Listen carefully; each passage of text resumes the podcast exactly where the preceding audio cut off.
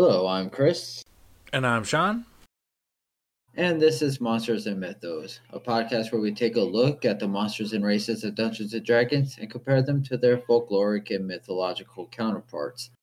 Now, as promised last week, we discussed devils and demons, so we can bring you today's episode on tieflings and cambions. Uh, did not realize they were a thing until I went searching to see if there was anything on tieflings and folklore and realized that Cambion is more of what I had in mind when I first learned of tieflings.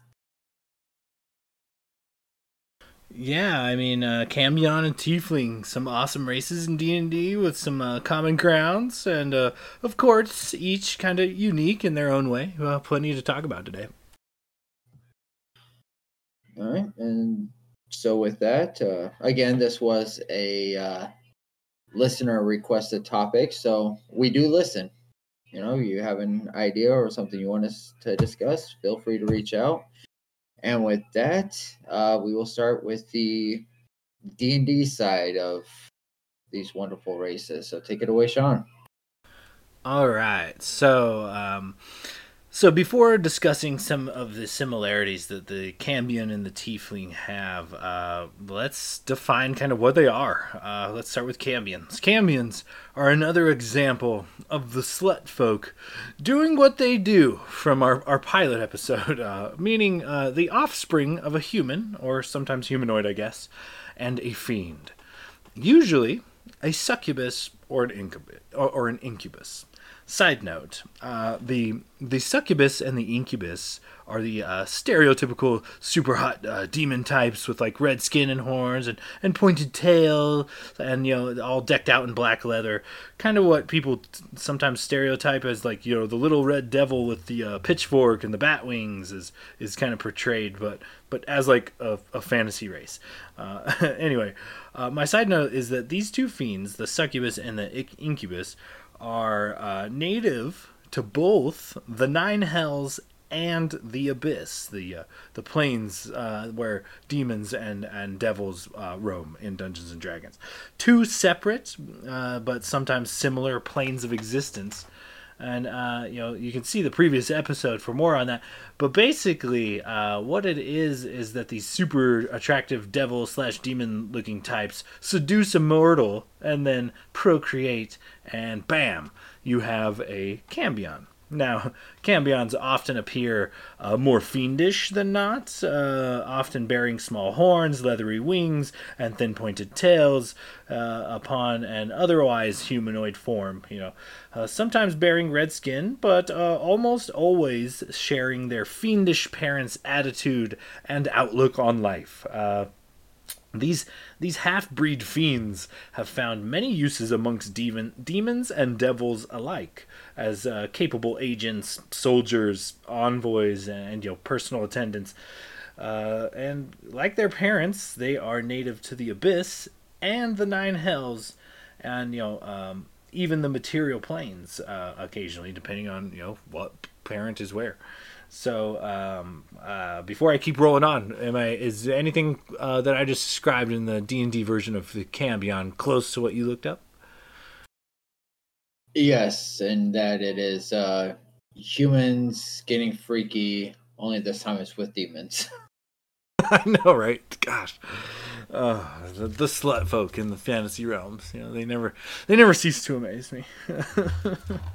um, so uh, moving kind of on from uh, uh, cambions, let's let's move on to tieflings. Now, one thing to note is that up until the more modern edition, tieflings were typically an enemy. Uh, you found them in the monster manual, not the player's handbooks. So I think because of their only recent introduction into being good guys, maybe kind of why there seems to be a lot of mistrust towards tieflings from the other uh, fantasy races. Uh, somehow feeling like their uh, infernal heritage has tainted them somehow. Uh, which it hasn't. Uh, the uh, tieflings seem to range on the scale of good and evil just as much as any of the other humanoid races. Uh, that being said, uh, the origins of the tiefling uh, seem to spawn from some more slut folk activities, possibly. a, a, pact struck many generations ago fused a human blood of human bloodline, possibly multiple human bloodlines, with that of the essence of Asmodeus himself. Uh, once again, see kind of like uh, the previous episode, but for those not in the know, Asmodeus is the devil of devils, the leader of the nine hells. Uh, I, you know, uh, uh, uh, big bad dark lord himself. Uh, so the the ruler of the nine hells, the most powerful and feared devil in all the realms. So naturally, that comes with you know some skepticism, being possibly related to even distantly uh, the most ruthless and feared being in all of the nine hells is sort of intense, I guess. you know, so. Um, anyways, yeah, tieflings appear human-like in a broad sense typically having horns of various shapes and sizes, having thick tails, uh, sometimes uh, four or five feet long, that you know can uh, uh flicker about or wrap around a leg. Uh, they uh, they have canine like teeth and that are sharply pointed, and their eyes are typically solid colors, like n- with no I don't know how to say this word sclera or sclera or pupil, you know. so just kind of a solid eye color. It's kind of uh, off-putting when you see some pictures about it, but you know their eye colors usually being black, red, white, silver, gold. Uh, also, while their st- their skin tones vary uh, uh to that you know of a human's, and uh, so does their hair. A tiefling's skin and hair have also been known to come in shades of red, blue, and purple. So, uh, you know, quite the sight to see these these humanoids make. Uh, tieflings, uh, due to their origins, are kind of lacking in a, a, homeland and set out amongst the world where only the strong survive. You know, there are often small communities of tieflings within larger communities of the uh, many civilized races. So, with an infernal bloodline and a sort of natural self-reliance, you can see what makes tieflings such, you know, alluring PCs in some of the more modern editions. Uh, whether embracing some dark ways or or fighting to break some infernal stereotypes, you know, tieflings have many reasons to take up adventuring. And uh, you know, uh, as you can see, there are some common traits amongst the two, the uh, Cambion and the Tiefling. Physical traits like uh, horns and tails, and uh, you know, possibly red skin tones, uh, both sharing a human and like an extra planar bloodline mixed together. Uh, uh, so some ways they're similar. I mean, uh, kind of uh, uh, indirectly uh, influenced the bloodline with Asmodeus. Many many generations watered down to create the Tiefling versus you know. a mortal spawning directly with a fiend of, of either the abyss or the nine hells. So, but close, you know, kind of similar.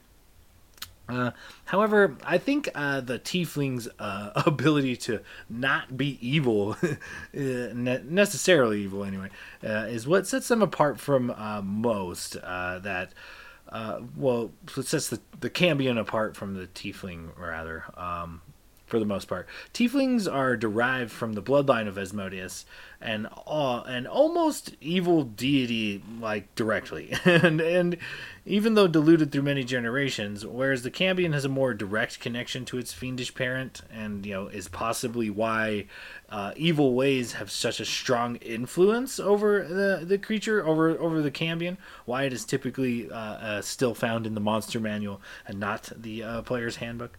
You know, so uh, aside from that, uh, they do look similar to an extent. You know, their eyes seem to differ a little. However, the Tieflings are kind of unique, has a unique outlook on their eyes and uh, also you know the Cambion has wings uh, naturally.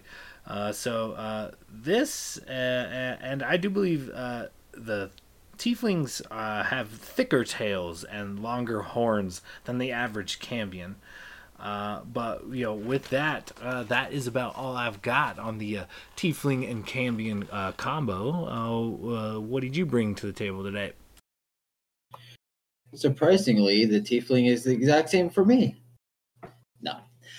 Uh, so we'll start first with the Cambion, because as I said, there's no such thing as a tiefling in our world.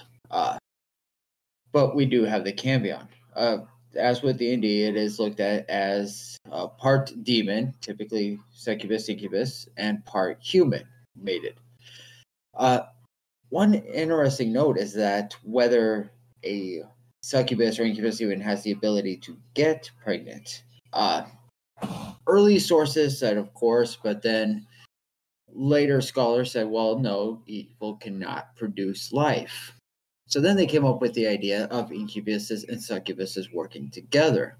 The succubus sleeps with a male partner. Uh, typically, it was why uh, wet dreams were blamed on. You didn't have a dirty dream. You were seduced by a succubus.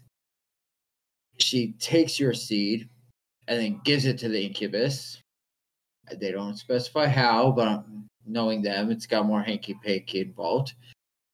And then the incubus goes and has sex with a human woman after corrupting and enhancing that seed while it's inside of him to impregnate her and give her a child.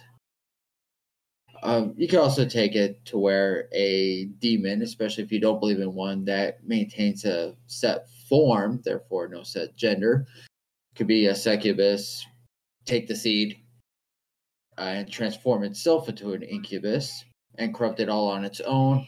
Save yourself a step. Uh, Cambions were not inherently evil, though. Uh, typically, yeah. I mean, anything demonic related would be. However, it is believed that Merlin of King Arthur fame was a cambion, the product of an incubus with a human woman. And that is where he got his magical powers from. If you're wondering why you're not getting your wizard letter, maybe it's because one of your parents isn't a demon. I mean, so blame it on that. But that's basically the only actual Cambion source I found. the only one they talk about is Merlin. There's probably some few tales. Uh, you could say a demigod because that's what we discussed. Demons may not be inherently evil, so perhaps when they were being interchanged with the gods in different religions, a demigod, which was the product of a god and a human, would be considered a cambion. Uh, so you could play around with that as much as you want. Tieflings being a product of somebody who made a deal with the devil, uh, it was believed that, particularly women, when you did make a deal with the devil, he would touch you and give you a devil's mark, or in the case of women, a witch's mark, or a witch's teat. It was a small mark, usually just a mole that they blamed as being a devil's mark and it was said that the devil gave it to her in order to seal the deal and could be used to feed her familiar. It was basically a milking tit of evil for like their cat, if they had a black cat familiar. From there, that is honestly about it. There's just, I was excited for Tieflings seeing what I could find. Didn't find much. Learned about Cambion. Said, "Oh, great, another topic. Get as much as possible." Not a lot out there. Uh, as I said, Merlin is really the only primary one to actually be called a Cambion. Otherwise, uh, children born pro- probably de- uh, demonic, would throw temper tantrums, uh, die early it was actually believed also that a cambion could be uh, the excuse used by medieval society to describe children born with neurological disorders or other deformities. Is surely that's not because it was born of two healthy humans, it's because one was a demon and just being rejected. Yeah, uh, that makes sense. that's a, a good theory for sure the only other thing uh, that is considered possibly a cambion is a changeling. Uh, but most of the changeling stories I always heard and read dealt more with the fairies. But in some areas, fairies are mixed with demons and interchangeably used. So you could use it for that. I'd rather keep it separate though. Uh, but yeah, I, there's just not much on my end, unfortunately. but we'll definitely do it. And like I said, I love tieflings. I'm playing mine, and uh, our campaign created a whole arc where, or story background where, yes, his people are hated and a minority in town, and he's learning to expand himself in the world. Spoilers. right uh, yeah and i mean uh, with the you know with the difference between like the tiefling and the cambion being kind of so slight you know it kind of uh, goes back to uh, what we were talking about uh, in last episode where like uh, it, it, it's kind of like a, a fusion of these worlds and you know it would make sense to see you know a a succubus ha- half you know succubus mortal half breed type of you know thing like this cambion to uh, at least as far as D and D is concerned, you know, uh, uh, be actually in a place, you know, serving demons in the uh, endless abyss, or or uh, acting as you know uh, clerics, or, or or you know something in the nine hells, you know, to kind of embrace their either infernal or abyssal nature and uh, kind of similar with the tieflings you know uh, i could easily see uh, uh, a world where say you know since you know, we'll use the nine hells as, as an example since tieflings are uh, are rumored to have somewhere along the lines cross bloodlines with man and asmodeus uh, ruler of this you know the nine hells or whatever uh, but I could totally see, you know, there being portions of the Nine Hells that, you know, it being a lawful society are probably populated with individuals uh, that, you know, you could potentially have, you know, a, a large population of tieflings that just maybe uh, stayed closer to home than, uh, you know, heading out towards the material plane for the, uh, you know, uh, what has been described as, you know, the smaller communities within one another, you know. Uh, maybe the OG uh, city of, of tieflings is still you know somewhere in the nine hells or or even the abyss. You know, uh, uh there could be, uh, like I said uh, in a previous episode, similar topography, similar geography to these two planes of existence. So they're completely different planes. You know, they are quite similar in the way they are ran, in the way the Denzians kind of live and have a, a need for you know mortal souls and things. So. Uh, I mean, there's a lot to kind of uh, roll with there, almost like kind of the opposite of what you know uh, we were talking about prior. Oh, absolutely! And another fun idea I just had, uh, and you definitely have to do some manipulation because of this uh, challenge rating. But you can introduce at a low level, perhaps a tiefling, you know, who or a player is a tiefling, and as they level up, the story is, oh, you're not a tiefling, you're actually a cambion. You're more closer to the source than you originally thought. but imagine you have uh, you introduce like an annoying tiefling when everybody's level one and they think it's just a tiefling blends in, maybe pick on them or do something, and it returns when it's now a challenge five, and they find out, oh, that's not just a tiefling, it's something with a lot more crap going to it. Yeah. And yeah. then they and then they kill it and piss off the daddy who becomes the BBEG. who is somehow Asmodeus, you know? I don't know. All right, but yeah, that's all I have. I don't know if you have anything else to add. Um, nothing in particular on the subject. You know, uh, it was uh, once again, you know, a, a fun one to kind of deep dive into looking at uh, a bunch of uh, uh, older monster manuals, really, to kind of uh, dig up some info on the Tiefling. Uh, they were typically, like I said, they were a bad guy. You know, uh, for the most part, the Tiefling was like an encounter, not necessarily a, a playable character. So it's cool that you know the more modern editions are kind of being more progressive in that way, kind of branching out. but well, yeah, in that respect, just because I did want to mention it earlier, but forgot because I got goldfish memory. I wonder if people were as upset that Tiefling went from a monster to a playable character and race as they have been for creatures like the Goblin. Oh, I'm sure there was some pushback because uh, um, the opposite side of the Tiefling, uh, when you think about it, is the um, the Aasimar, uh, also uh, not something typically found in a PHB. well, I love my tiefling, so I'm glad it won out. You know, probably like a goblin too.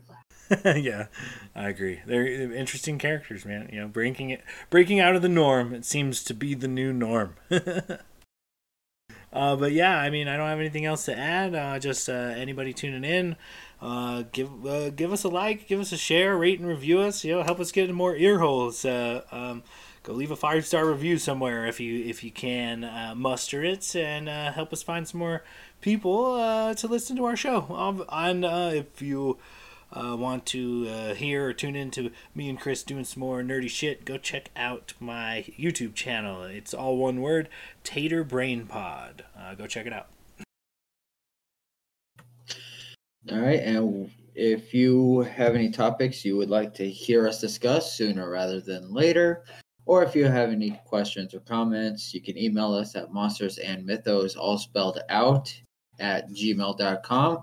We are also on socials at threads and Instagram at monsters.mythos, X at monsters underscore mythos, and a Facebook page, monsters ampersand and mythos. Uh, thank you for listening.